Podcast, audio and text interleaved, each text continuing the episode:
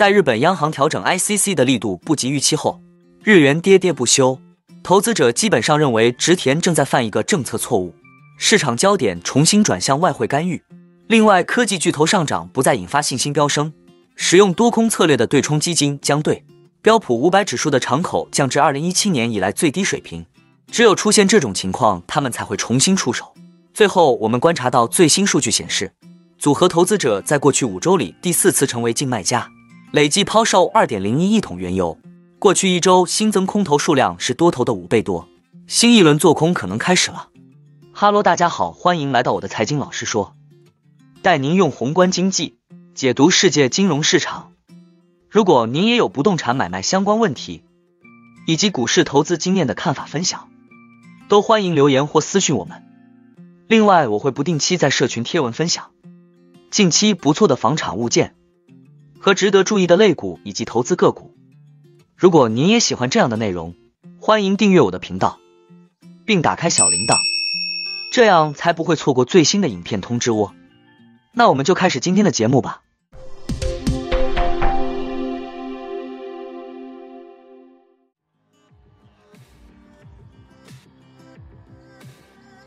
日本财务省周二披露的月度数据显示，九月二十八日至十月二十七日期间，日本政府没有进行外汇干预，这表明当局整个十月份并未干预外汇市场。交易员继续猜测当局干预行动的触发点。在九月二十八日至十月二十七日期间，日元对美元汇率连续四天触及备受关注的一百五十关口，令外汇交易员密切关注当局可能采取的行动，特别是在十月三日日元对美元汇率。触及一百五十点一六的低点之后，人们的警惕性尤其提高。随后，日元汇率迅速逆转，飙升了百分之二。但此前，基于日本央行经常账户数据的估计已经表明，政府在十月三日可能没有入市干预。一些市场参与者认为，当日的突然波动是市场紧张情绪和交易算法共同作用的结果。此外，本月也没有明确迹象表明日本央行在十月三日可疑的市场波动之前进行了利率检查。日本央行、财政部和金融厅官员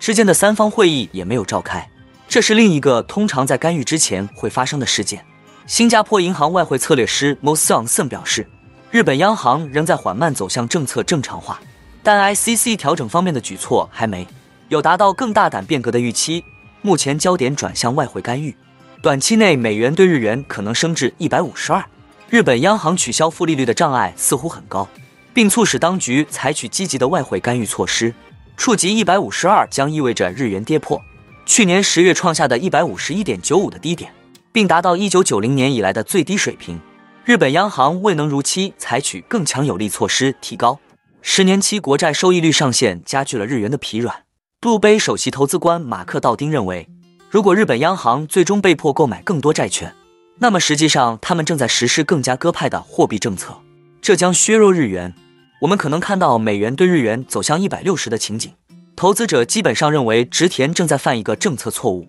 日本央行行长植田和南周二在利率决议后的新闻发布会上表示，当汇率波动非常不稳定时，可能会对经济和物价趋势产生不利影响。他重申，汇率应以稳定的方式变动，并反映基本面。对冲基金研究公司 Pivotal Path 的数据显示。美国采用股票多空策略的对冲基金已将标普五百指数波动对其业绩的影响降至六年低点，因为投资组合经理减少了方向性压注。他表示，由于对宏观经济环境的担忧，使得对股市进行定向压注变得更加困难。对冲基金正越来越多地采取更具防御性的策略。与美联储二零二二年初开始连续加息时相比，利率将在更长时间内保持在高位的观点，如今获得进一步接受。虽然较高的利率不一定完全反映在较低的估值上，但他们普遍降低了信心。Pivotal Path 表示，基本面多空对冲基金策略对标普五百指数的敞口在九月份降至二零一七年以来的最低水平。这家数据公司追踪着全球价值三万亿美元的对冲基金，这些基金的贝塔系数及其回报率相对于标普五百指数的波动性目前仅为零点三，而二零零八年以来的历史平均值为零点四三。贝塔值越高，表示受到大盘波动的影响越高。这种更为中性的仓位导致对冲基金今年的收益下降。Pivotal Path 数据显示，今年截至九月，专注于美国的基本面股票多空策略的对冲基金上涨了百分之八点二，低于标普五百指数今年前九个月近百分之十二的回报率。银行在客户账目上的风险敞口方面也看到了类似的趋势。摩根大通在最近的一份报告中表示，投资者缺乏信心是相当合理的，原因包括宏观经济环境和地缘政治背景充满挑战，以及多头头寸表现不佳。路透获得的一份摩根士丹利。大宗经济业务报告显示，上周对冲基金将近杠杆率降至非常接近过去十年记录的水平。净杠杆率是一项衡量风险偏好的指标，由多头和空头头寸之间的差额衡量。对冲基金咨询公司的首席投资官 Jim Newman 表示，他已经看到了几轮降低风险的行动，但基金表现并不特别好。他表示：“我的猜测是，基金经理们希望看到强劲的年底表现。”但只有在圣诞老人式涨势似乎站稳脚跟的情况下，他们才会出手。考虑到二零二三年的平庸表现，他们承受不起遭受重创和规模缩水的风险。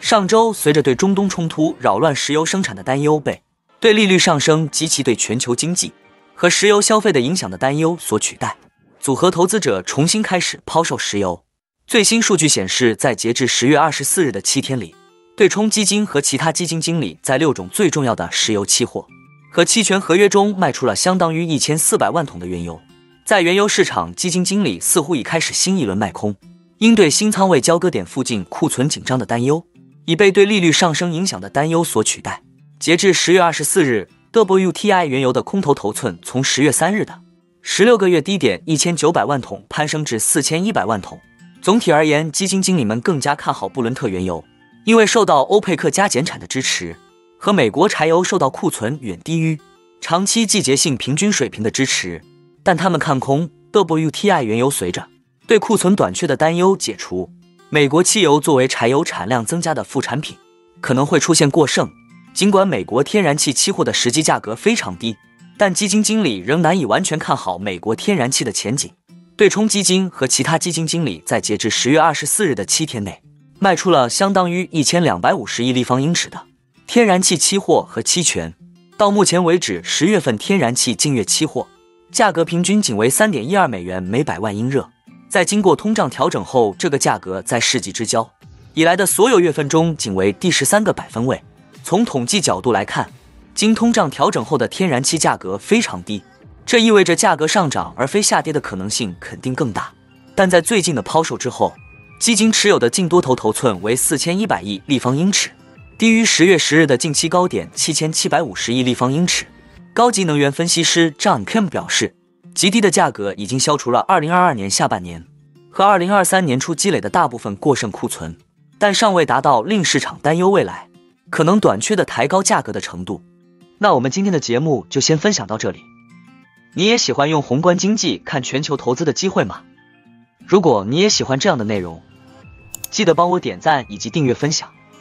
，YouTube 的大数据就会再推荐类似的影片给你哦。那我们下一支影片见了，拜拜。